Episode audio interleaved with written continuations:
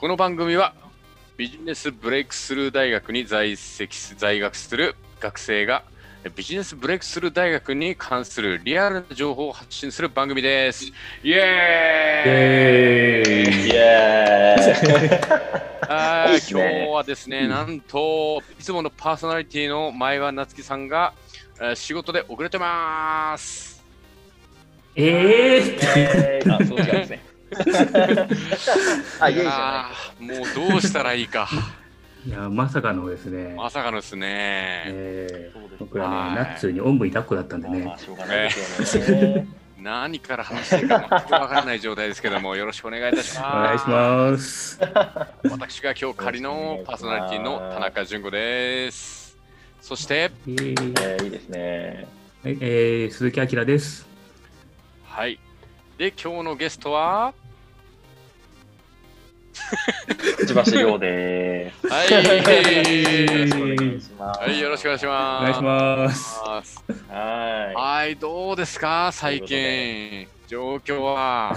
い。いや、最近、いや、あのー雨が多いじゃないですか。うんう。うんん。で、僕、あの自転車通勤なんですよ。はいはい。だから、めちゃくちゃ困ってますね、今ね。うん傘を差しながら運転しちゃいけないんですけど、傘を差しながら運転してるので、危ないっていう。危ない。今日は傘を差しているのが危ないんではなくて、傘を、雨が止んだんですよ。うん。だから、傘を差してなかったんですけどうん、その傘が前輪に挟まって、ロックして、うん。身を投げ出されました。あ投げ出された？だマジっすか投げ出使えそうになされたったんじゃなくて。はい、はい、ばっちり、あのね、後ろがね、あれなんですよ、タイヤ跡ついてるんですよ。うーわ、うわ危な。いやーでもそうなんねですよ、りょうさんのまさかの筋肉で、筋肉マンのような。もう期待の声が 筋肉マンではないですね。もうもうすぐ筋肉マスターですからね。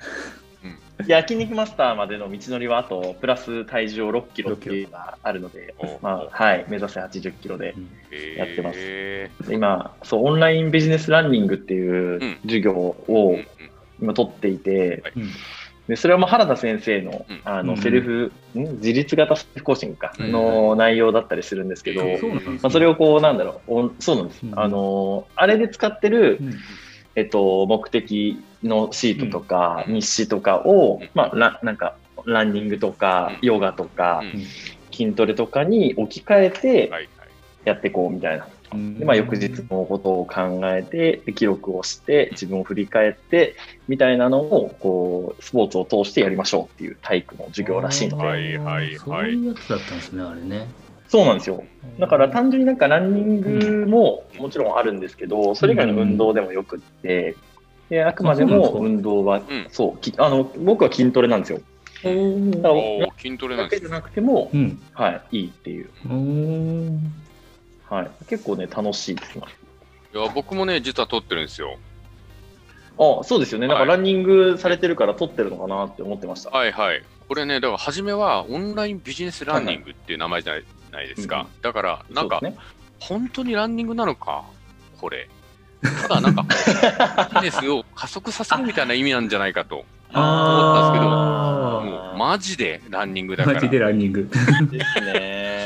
ちょっとね、びっくりしました。しかもまあまあですよね。なんか2ヶ月うでん。22時間以上の運動だから、2ヶ月で2そうか時ですか。長いよね。そうですね。結構ね、長いんですよ。確かに確かに。そう、1ヶ月10時間ってことは、い1週間2時間ですよね。うんうん。2時間半あーうん。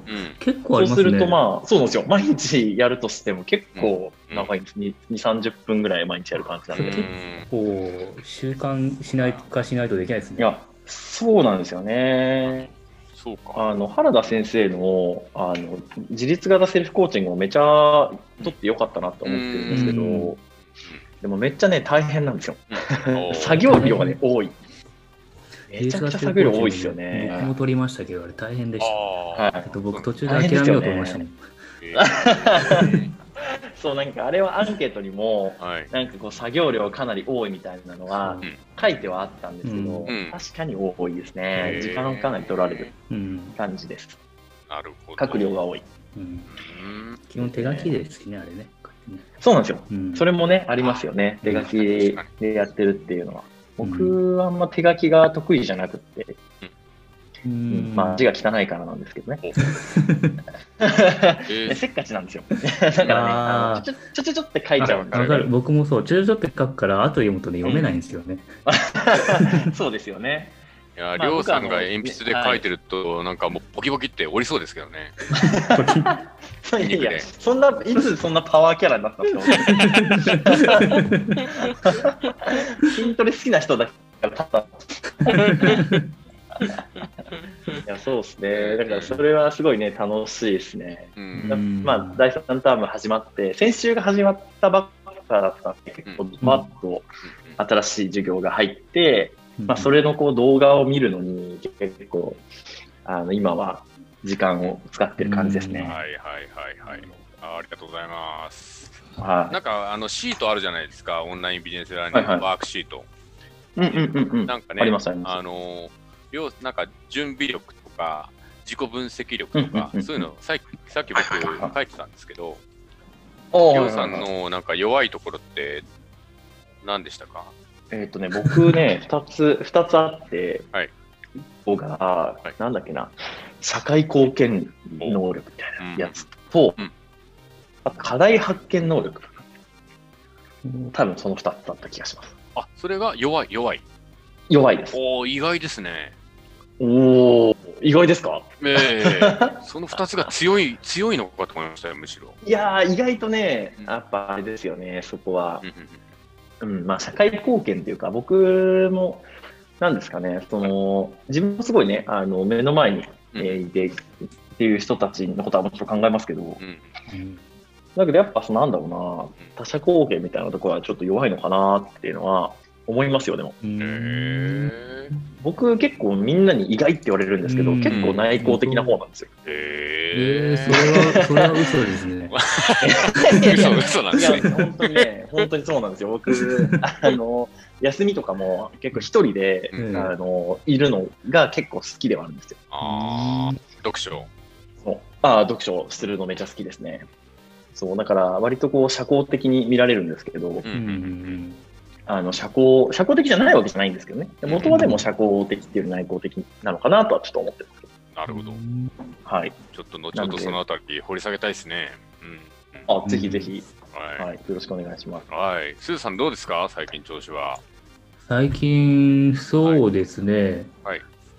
まあ実はね、僕も自転車通勤変えたんですよ、最近。おおそ。うそうそう。で、やっぱりね、雨が多いんで、うんうん。僕はあの傘じゃなくてね、あのカッパを買ったんでね、僕は安全に走ってます。大事ですね。大事。最近あと、講義だと、あの僕、えっと、秋期でママーケティング基礎取らなかったんで、はい。今回うん、秋始まって、やっぱね、今はそっちを結構、まあ、時間取られてるというか、まあ、今期からちょっとあの中身ちょっと変わったみたいで、うん。へ結構、あの、なんだろう、前回までは、ね、すごい大変だったっていうのをね、ちょっと聞いたんですけど、うんそこをね、そうそうそう、ちょっと、あのなんだろう、負担を軽くしてくれたみたいで、うん。結構テキストベースでこう投稿するだけでも、まあいいですよみたいな感じなんですよね。へそうそうなんだけど、なんかいちいちこう毎回資料を頑張って作っちゃって、こう無駄にかけなくていい時間をかけてしまって、他の工業をね圧迫してるっていうね、状態です。あのそう好きで好きで時間をなくしてるっていう、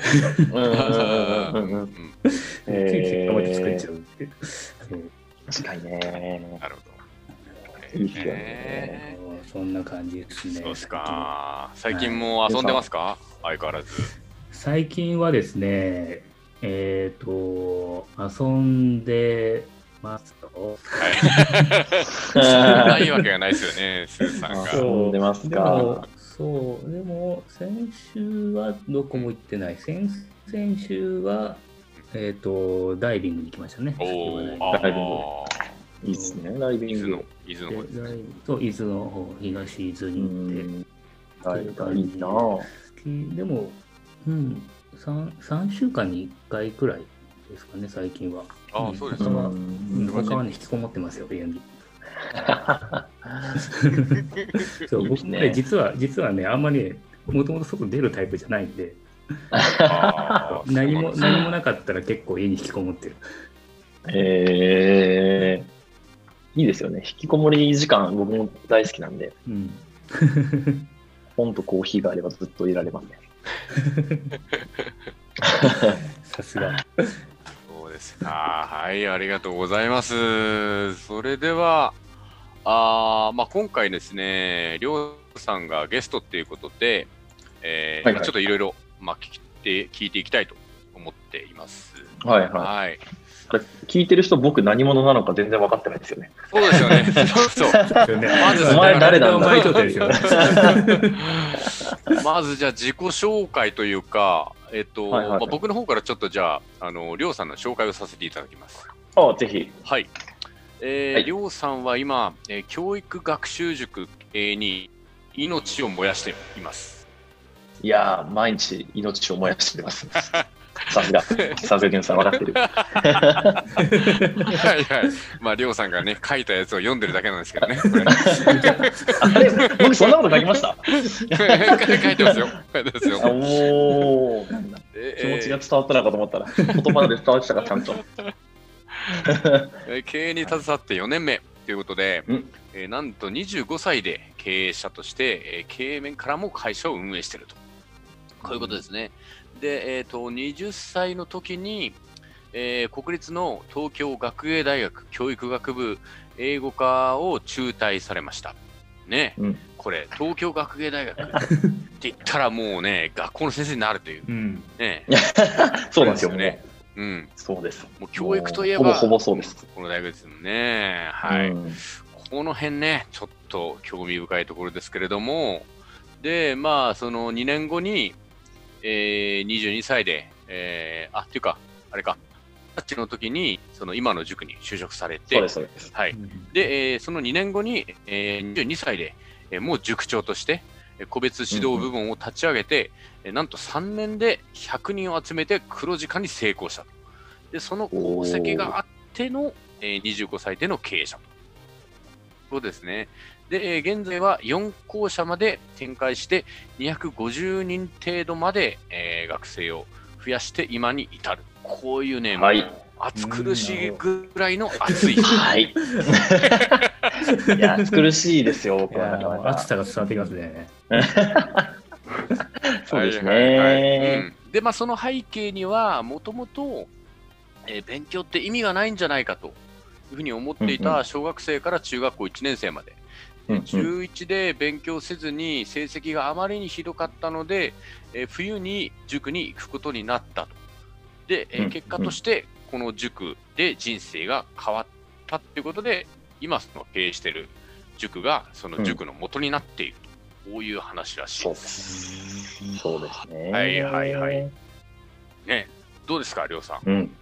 いやー、この辺はね、本当に僕、中学校まではずっとゲームしてたんですよ。うんうん、もう本当に1日10時間、12時間ゲームをしている子で、いやー、本当にあの、それこそさっきのね、あの、スーさんのこだわりじゃないですけど、んみたいなところで、僕もあの、クリアしなくてもいいところで、なんか負け試合あるじゃないですか。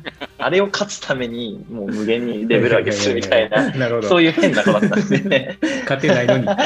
そうそうそう、そうなんです。で、ほんとそんな感じの子で、で、中学校になる時も、やっぱ、あの、親にも言ってたんですよ。これ意味ないよね、みたいな。学校の勉強って意味あんの？みたいな。誰も別になんか英語とか周りで喋ってる人いないし、なんか数学とか、え X とか Y とか言ったことあるみたいな、親に言って、いや、絶対やらないでしょみたいな。これ絶対使わないでしょみたいなことを結構言ってたんですよ。うん。で、あだから高校もなんか行きたくない。行きたくないっていうか、行く意味あんのっていうふうに思ってて、うん別に行かなくてもいいんでしょみたいな感じの、うん結構その、なんか納得しないとやらないっていう感じの子ではあったんですよね。うん。で、ただまあ本当にもう1年生、中学校1年生もそんな感じで、勉強し、本当に全然できなくなっちゃって、でまあ僕もなんだろう、うんプライドみたいなのがやっぱあって、その時。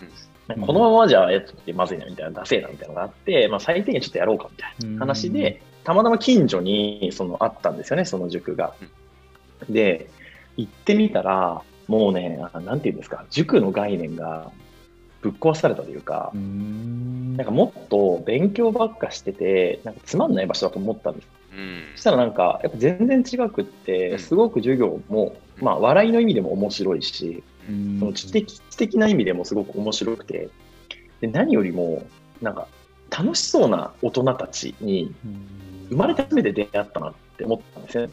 それがやっぱすごく大きくて、なんかこの塾楽しいなとか、この人たち楽しいなっていうところから最初は入ったんですよね。で、そこから僕も結構ゲーマー気質っていうのもあって、うん その点数上げていくとか、順位を上げていくとかっていうのを結構楽しくって、で、そこで結構没頭してたっていう感じなんですよね。だから中学校の時は、先生たちのおかげでちょっと勉強の意味とかっていうのも、結構ね、あの、本当に暑苦しく語ってくれる先生たちで、その、いわゆるなんか高校のために頑張ろうみたいなこととか、うん将来のために頑張ろうとか、そういうぼんやりしたものじゃなくって、うん今の君たちにはどういう意味があるんだとか、まあ頑張ることってなんで意味があるんだとか、まあ、そういうことをね、結構話をあのしてくれたんですよね。うん。だから僕としてはそのいろん。なこう複合的な要素があってなん。ですけど、本当に人生の転換点ってそこだったなってすごく思ってますね。うん。勉強するようになったのも、まあ大人っていうものにちょっと憧れたのも楽しそうだなって思ったのも初めてなので、そこから結構その、あのいなんか一生懸命取り組むっていうのも実は僕もともと好きじゃなくって、うん。めんどくさかったんですよ。すごいめんどくさがりで、何でもかんでもめんどくさい、めんどくさいって言ってたのが、なんか勉強に関してもすごい一生懸命取り組むようになったことも、うん。そこでやっぱり変わったかなって思いますし、うん。ただこれ読書に関しては塾っていうよりもその先、あの塾の先生のおかげで、まあ行きたい高校に行くことができて、でそこで出会った高校の先生に、あの卒業の時にあの本を読むのかと聞かれたんですね。石橋君本読むのって。で、いや、僕全然本読まないんです、みたいな感じ、うん。本当に家に文庫も一冊もないような家で、うん。あるのはこち亀みたいな、うん。そういう家だったので、本当に漫画しか置いてないみたいな、両親も読書習慣全くないみたいな感じだったんですね。でそれを言ったら、結構真剣な顔で、これ、これからこう高校卒業していったら、本読めないとダメだよと。結構厳しく言ってくれたんですね。その先生も、あの、塾ではないんですけど、すごく、うん、面白い、知的に面白い先生で僕大好きだったんですけど、その先生が真剣にそのことを言われて、うんああ、みたいな形で、あの、じゃあ本ちょっと買ってきますっていうのから僕の読書人生がスタートしたんですね。なるほうど。んはい。なんで僕は本当に、あの今教育っていうものに携わってるんですけど、本当に僕は教育で人生が確実に豊かになったなっていう実感を持っていて、だからこそ今こう目の前にいる子供たちにそれを伝えてあげないってどうすんだと。これはもう僕がその強い原体験を持ってるからこそ、やっぱりここに来た子供たちとか、まあこの塾で学んだ子供たちが、まあ僕と同じじゃなくてもいいんですけど、何かしらこう学ぶこととか勉強することとか、一生懸命になることとかうん、まあそういったことに楽しそうだなとか面白そうだなって思ってもらえたらいいよなと。うんこれはなんか、ある意味、僕は自分にできることだし、うんと、うん社会にも求められていることだし、で子供たちのためにもやっぱなるのかなっていうふうには思っていて、だから本当に命をあの燃やしているっていうのは、まさしくその通りって感じですね。うんなるほどう。ん そうですね。人生が確実に、はい確実に豊かになったっていうところ、ちょっともうちょっと掘り下げていきたいですね。どうどんなふうにこう豊かになってるんですか、いや、実際、その、なんだろうな、やっぱりこう、外の世界ってめんどくさいこと多いじゃないですか。はいはい。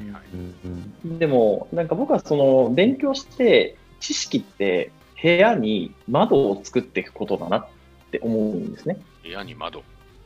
はい。窓がない部屋って何も見えないじゃないですか。確かに安全だし、うんと、まあ、外の世界のことはでも何も知れないって。だけど勉強していくってことは、まあ窓を作る。で、そこからいろんな景色がこう見えると。うんでやっぱここは知ってることの量が豊かさと直結するわけじゃないんですけど、でも、やっぱり外の色あの色だったり匂いだったりっていうのも、まあ、窓がなきゃ触れられないし、まあ、たくさんのことをこう触れていくってことが、まあ、人生の豊かさの一つなんじゃないかなっていうふうには思ってはいますね。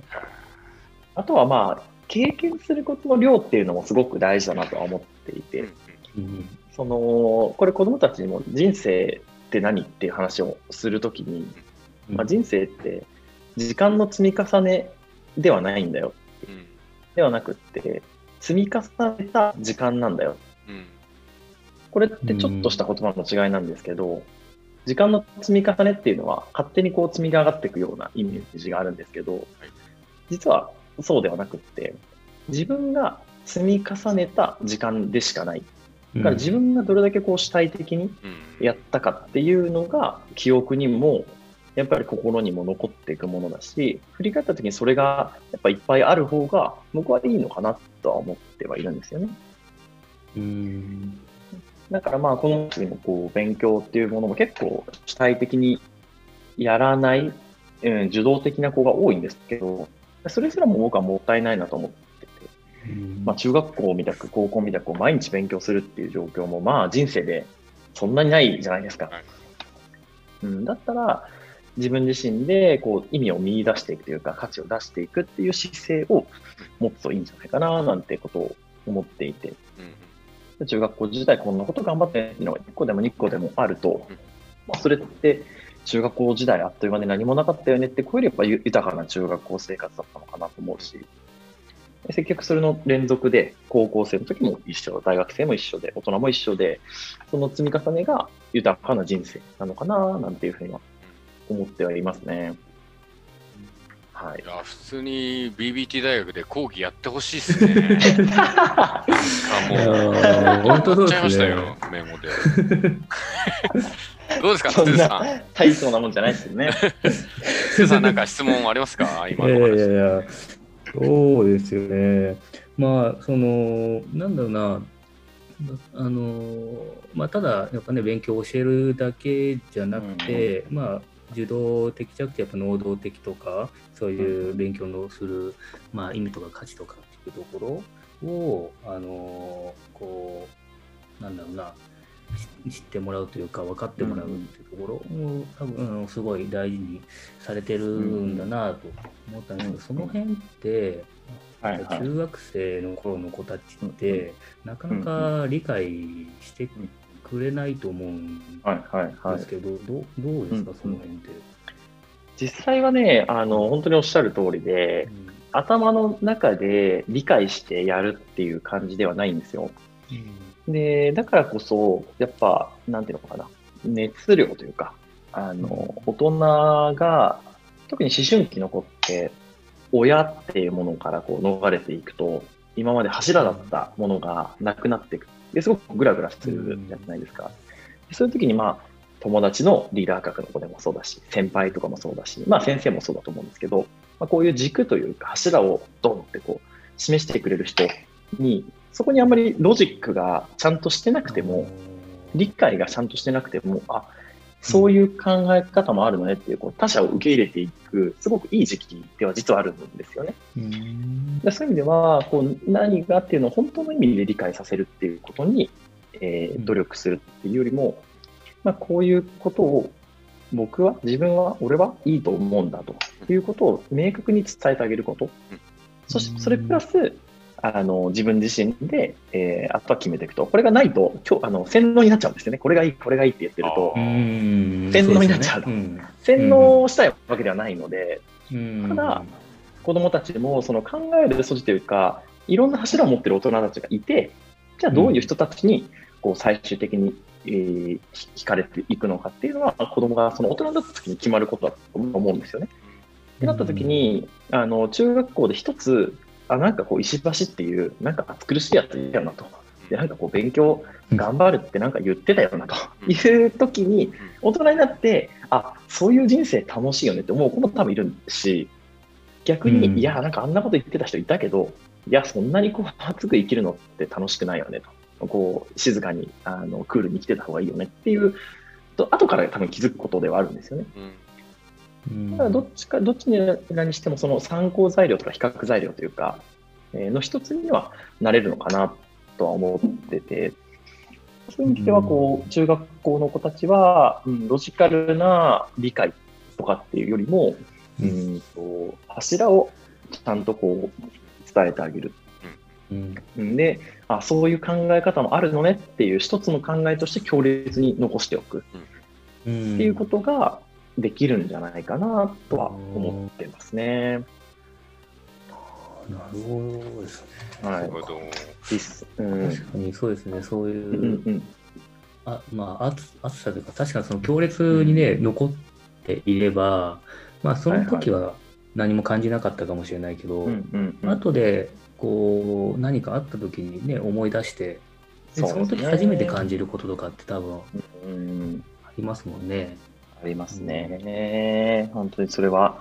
ただもう子供たちも、その、となんだろう、自由っていうところではなくて、強制はやっぱ必要は必要ですね。うん。これも結局、その、子供たちに、じゃあこういうことがいいよって伝えてあげて、で、自由にやってみなって言っても、まだこう、型がないというか、まあよく言う主張リのいうところで言うと、まあ主の型がない状態なので、子供たちって。だからあんまりこう自由にとかっていうよりも、やっぱ勉強も多少強制はさせるべきだと僕は思ってますね。その大人とはちょっとわけが違くて、あのどんなにこう良さをやっぱ伝えたとして、厚さを伝えたとしても、でもやっぱ目先のこととかにこう気持ちがいっちゃうっていうのは、あの子供としては当たり前のことなのかなとは思ってて、なので、まあ、ある程度強制的に勉強する時間を作るとか、強制的に勉強をする環境を作るっていうのも、僕はあの意義がすごくあることだなとは思ってますね。なんで、そういう意味で塾っていうところは、あの価値はすごくあるなとは思います。けども、例えばこういうね、そういうなんか人生論とかって語るだけなら YouTube でもいいんですよね。子供たちって YouTube でそれなりのこと、例えばじゃあ親が見せたとして、ああ、なんかこの人言ってることはもっともだよなと言うけれども、う次、面白い YouTuber の YouTube 見るんですよ。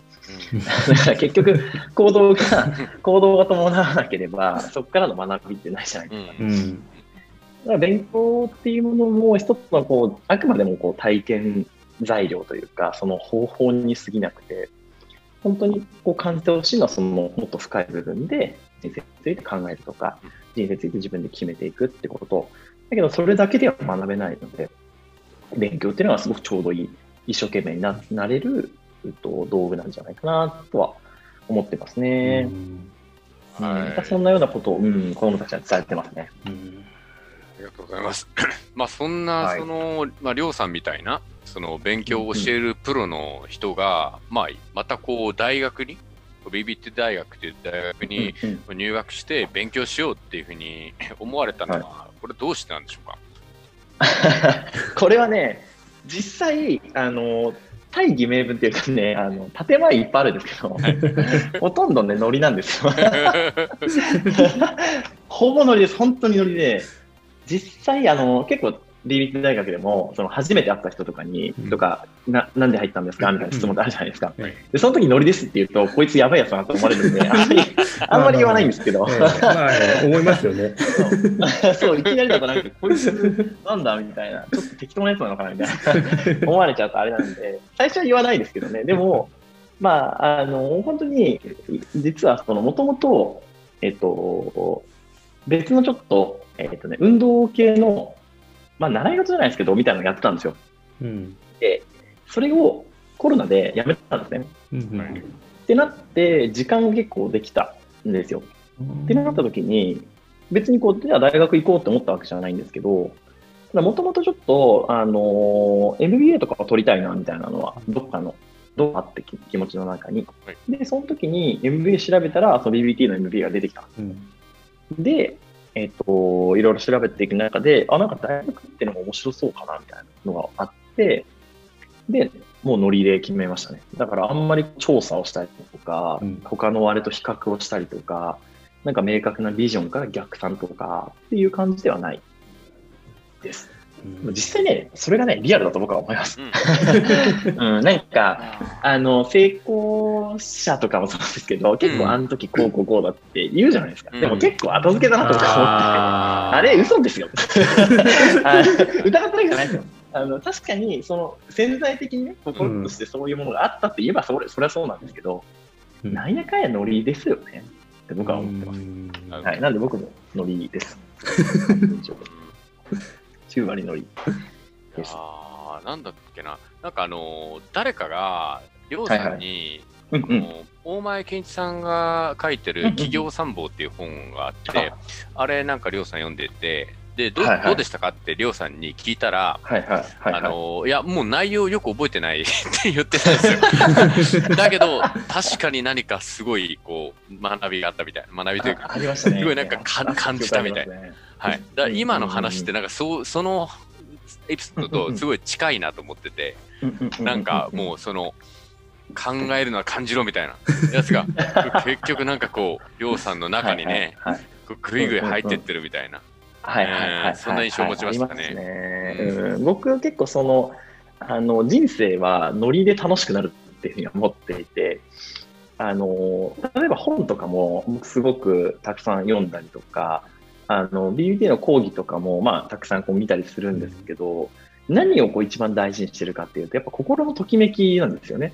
これあの、僕も、あの、スーさんもね、あの、エアキャンパスで興味を持っていただいてて、リアクションもいただいたんですけど、結構僕はときめく読書っていう話をうんよくするんですけど、やっぱ一番大事なのってときめきだし、その時の感情、感覚が、一番こう、なんだろう、その後の人生に実はすごい影響を与えるんじゃないかなとは思ってはいて、まあ、知識とか、その情報とかっていっぱいこう、やっぱ蓄えたり、それをなんかたくさん覚えたり、正しく覚えたりっていうことも価値があるんですよね。だから、まあ、ノートを、例えば読書ノートを取るとか、読書のこの内容をカードに書いておく、整理するとかっていうのも、あのやってる方々が全然それがあの悪いわけじゃないんですけど、ただ僕としては、その瞬間で、なんか、その時の状況、自分の状況と、その本に書いてある状況で、あ、なんかこれ確かにこうだよな、みたいな時に決断をしたら、まあ、道がちょっとこう分岐するというか分かれるみたいな。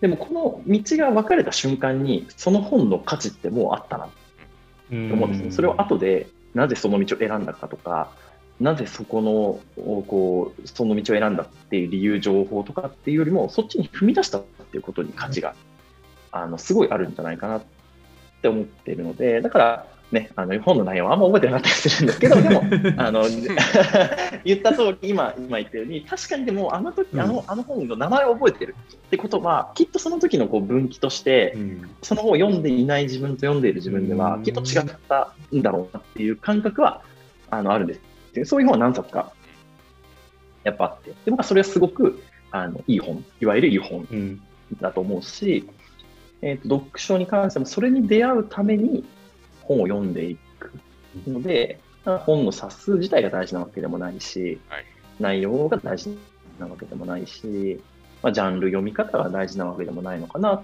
ていうのが、うんあの僕、今のところ読書とか勉強に関しては思うことですね。だから近いのかもしれないです。その、なんかこう、覚えてるっていうかね、うん気持ちとして、こう、こうだったかなっていう、ときめきを大事にしてますね。えーなんかこうはい。日頃のりょうさんを見てると、すごいなんか例えば筋トレとかもうん、うんうん。こうロジカルにこううんうん。科学的にやってんのかなって 言ってるこうりょうさんがそういうこと。のいねあの、うんうん。ときめく読書みたいなことを言うと、はいはいはいはい。めちゃめちゃなんかこう厚みがあるというか、うん、なんか真実味が、ね、湧きますよね。嬉しい。いですね。僕もともと理系ではあるんで、はいはい そうなんですよ。もともと理系なんでね、結構そうなんですよ。すごい。考え方の基本は割とそう、理系っぽいんですけど。いやーなかなかすごいっすね。いやーこういうね、熱い話を、本当はね、お酒を飲みながらね、やれたら最高。ああ、いいっすね。そうですね。はい職場なんで、お水しかない。でも、こういう話をできる人がいるっていうのは結構貴重ですよね。うんあの大学の一つの価値なのかもしれないですうけど、ん。だ僕まだあんまり、あの、今日だからあの誘っていただいたのはすごく嬉しくって、あの、こういうなんか暑苦しい話をしていくのっていうのも、意外とこう場所限られてたりするじゃないですか。なんか、か大人数いたりとか、なんかその場の、やっぱある程度こう雰囲気みたいなものがあったりして、で、まあここはちょっと話すべきじゃないかな、みたいなのがはい、こうあったりはすると思うんですよね。はい。けど、あの大学としてこう人生についてこう通っていくとか、まあ、大学生っぽいあのですよね、そうなんか人生とかとは何かみたいな哲学をしていくみたいなのの時間も取れるこう仲間がいるっていうのは、あのすごくいいよなって、職場に意外といないのかなと思うんですよね、そういう。そうですね。なんでね、すごくあの僕はこういうの好きなんで、うんうん楽しいですけどね。はい。いはい、ありがとうございます。えいえ、こちらこそ。もうね、毎回でも出てください、ぜひ。ゲストから。レギュラーが一人増えた。回を重ねるごとに人が増えてるかもしれない。すごい。それはそれで面白い。ちょっと一回切りましょうか、この辺で。はい。はい。